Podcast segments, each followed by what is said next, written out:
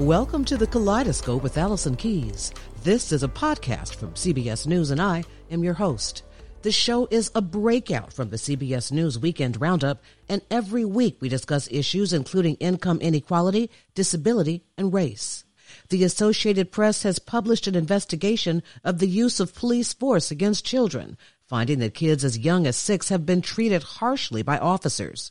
It used data from Accountable Now, an initiative of the Leadership Conference Education Fund, a civil and human rights coalition. The database includes incidents from 25 police departments in 17 states. The article included specific instances of police confronting children, as in this Chicago Police Department body cam video taken on April 25, 2019, when officers stormed into the home of Crystal Archie looking for drugs.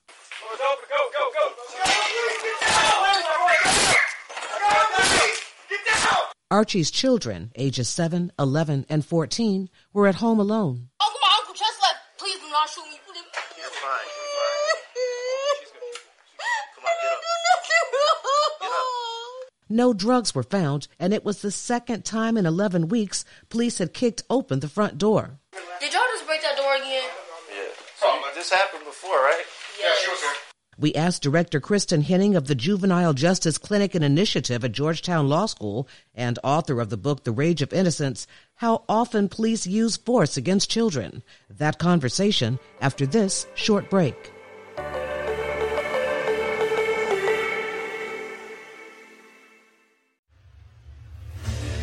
What makes a life a good one? Is it the adventure you have? Or the friends you find along the way? Maybe it's pursuing your passion while striving to protect, defend, and save what you believe in every single day. So, what makes a life a good one? In the Coast Guard, we think it's all of the above and more. But you'll have to find out for yourself. Visit gocoastguard.com to learn more.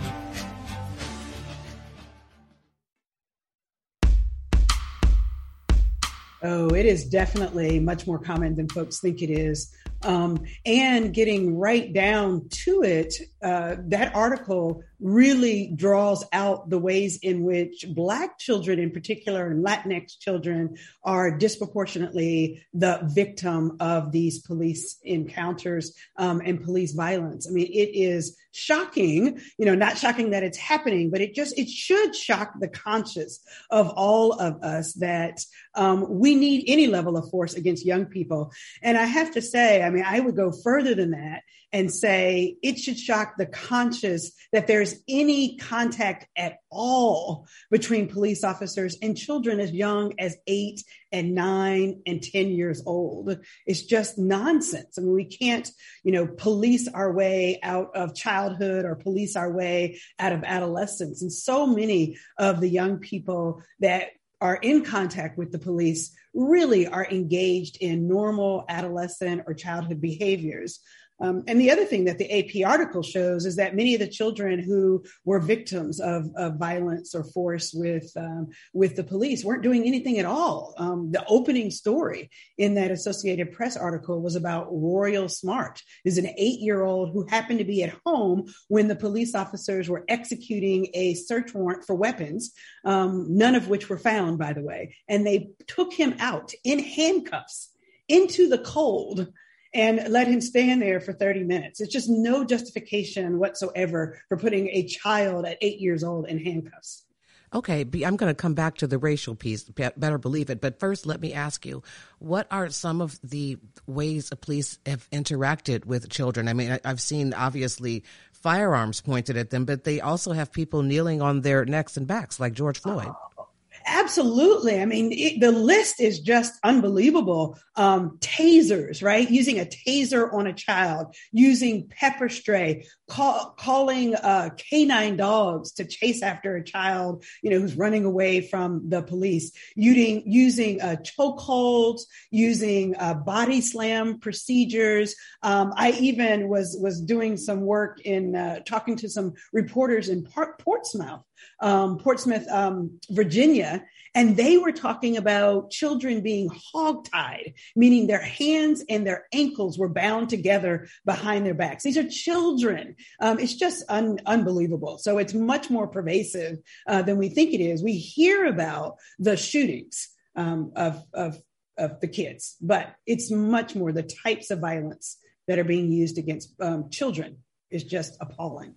And this leaves children traumatized often. The young man we were talking about, his name is Royal Smart out of Chicago. He talks about how he can't go to sleep. He keeps thinking about the police coming. Have you run into that kind of thing with some of the other children that you've dealt with?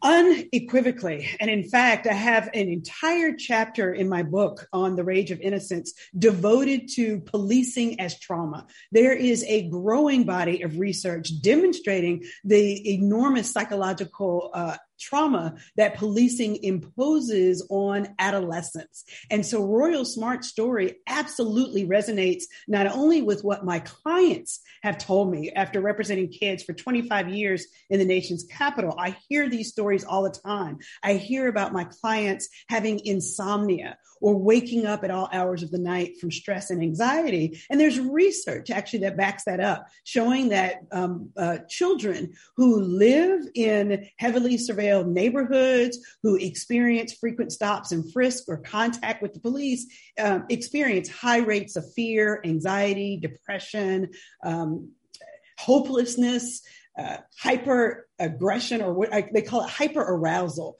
meaning that they're always on guard, not trusting others. Um, and so, insomnia, one of the research studies talks about young people in particular who have who live in these neighborhoods with heavy police presence having a really difficult time sleeping at night. And we all know what that means. I mean, if you have a child, you know that a child who didn't get a good night's sleep the night before then can't focus at school the next day. Uh, doesn't have the sort of calm, emotional reserve to engage respectfully with teachers and other adults. So these children are just, um, you know, traumatized beyond belief. And in the Associated Press article and many other stories that we're seeing coming out are, you know, about children just crying hysterically, wetting their pants. Um, and, you know, in addition to just having nightmares and not being able to sleep.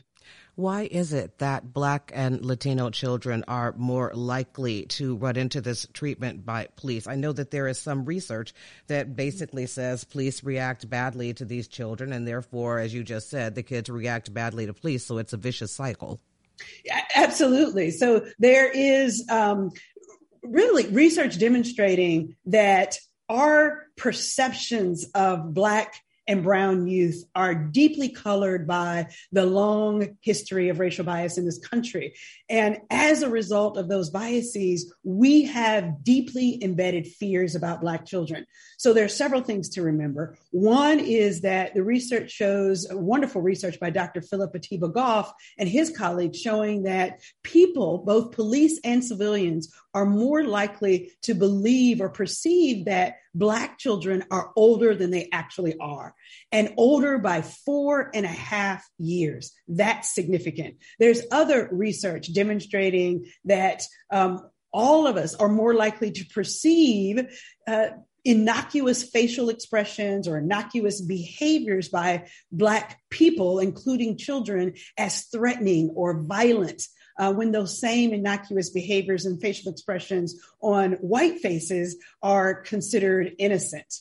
Um, also, there's really powerful research when we think about young people like Tamir Rice, um, who was shot in Cleveland, Ohio at the age of 12, that there's research showing that, um, that people are more, including police, are more likely to mistake a baby's rattle, like a child as young as five years old, a black child as young as five years old, holding a baby's rattle. They're more likely to misperceive that as a weapon or a gun. And so, you know, it's it's our our, our biases are deep. And I will say that they started quite intentionally, right? So if we think back to the civil rights era with the killing, the lynching of Emmett Till, the only way those lynchers could justify that is to paint Emmett Till and other Black boys as a threat to whiteness, and particularly a threat to white women. And so once you do that and you spin out that narrative, that narrative begins to live in the psyche, um, the American psyche about Black children. But this does happen to white children as well, right? It does. And, and I'll say this that what we are seeing across the country with the use of police violence against, or the use of force, period, against children is a lack of training a fundamental lack of training in police departments um, on adolescent development, um, on de escalation strategies. Because what do we know about kids? That they are emotional, they're reactive, they're fairness fanatics, they test limits, they push boundaries, and the adults have to be adults. And so, but police departments aren't learning, aren't being reminded of what it was like to be a teenager, and aren't given being given the tools that they need to engage with young people. Also, we just don't have regulations, um, and it's a shame that we should even need regulations, but we don't have regulations specifically on use of force against children. It should be prohibited. All of the, you know, use of canines and tasers and pepper spray, all of that should be absolutely prohibited for young people. And very few police departments have those types of regulations. But I've got to say, over the last couple of years in Washington, D.C., in Chicago, there have been young people that have been accused of really serious crimes. There were those kids that um, allegedly murdered the Uber driver. There was right. a there were 13 year old kids in Chicago who killed somebody recently. So there are some kids one might argue, that are actually committing serious crimes. And sometimes could there be a need for excessive force in trying to catch them? If you've got a 12 year old with a gun pointing it at an officer, what's he supposed to do?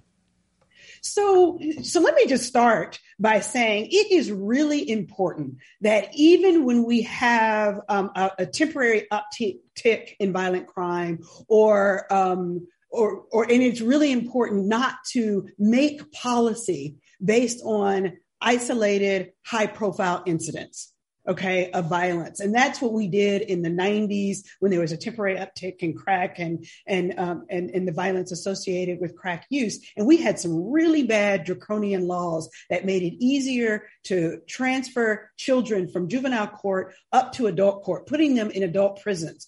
Um, and you know, we saw the data. We know now that crime plummeted. And yet we are stuck with these really draconian laws that treat children like adults and that are really punitive and are um, horrible to the well being of young people and do nothing to improve public safety. So I want to start there. The second thing is we also have to remember that when we are developing policy and thinking about how to respond, that very few children of any race, including Black children, engage in the type of violent offenses that we are that you are talking about: rape, murder, um, uh, uh, serious assaultive behavior. And so we have to think about that as we make broader policy.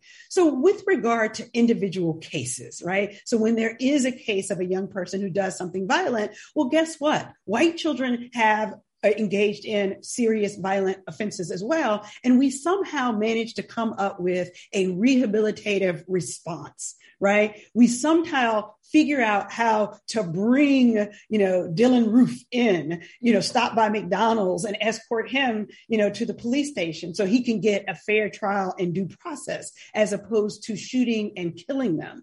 Um, and so that's really, we have to think about Black children as children and understand what the, you know, the, with the girls who were in Washington, D.C., um, were responsible for the death of that Uber driver, understanding how tragic that was for the victim, but also understanding what some of the mitigating circumstances were in the lives of those two those two girls, and thinking about what rehabilitative responses we might have to them instead of thinking about them as little adults, little um, you know violent. Uh, uh, antisocial adults, which is so uh, contrary to the truth. So we just need to treat Black children like children, even when they do horrible things, because we figured out how to do that for white kids. One last question. You were saying that this is a policy issue. So, to solve this issue and to perhaps fix this disparity, what do you think police departments across the nation should be doing? Well, at the outset, we really have to radically reduce the footprint of police officers in the lives of children, um, period, and especially Black and Brown children. It, it's it's things like starting with um, the police free schools movement, which is not as radical as people think it is. It simply means thinking in a more nuanced way about what do we really need police officers for? What are police officers best equipped to do? And then removing them from those activities where they're not needed and replacing them with mental, it, particularly in the school system, replacing uh, law enforcement with mental health providers, um, with counselors, with social workers, uh, increasing funding for social emotional learning, thinking about restorative justice, smaller class sizes, all of these things that have been demonstrated to improve uh, public safety. I also think, in terms of uh, improving police relationships with young people, it's a comprehensive strategy of new regulations, of training, of accountability. Um, uh, for, you know, specifically as related to adolescent development, racial bias, de escalation strategies, use of force procedures and limitations involving young people. So we have a long way to go, but there is a path forward if uh, police departments will just meaningfully invest in these alternatives, or I should say, city leaders at the macro level think about reinvesting in uh, strategies that really work for young people.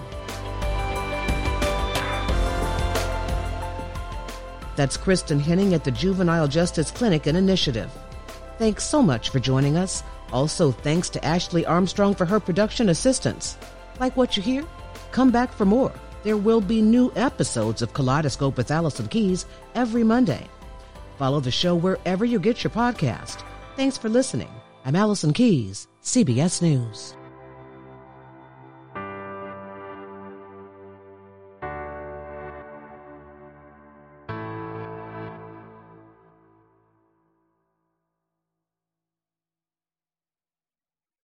Hi, this is Jill Schlesinger, CBS News business analyst, certified financial planner, and host of the Money Watch podcast.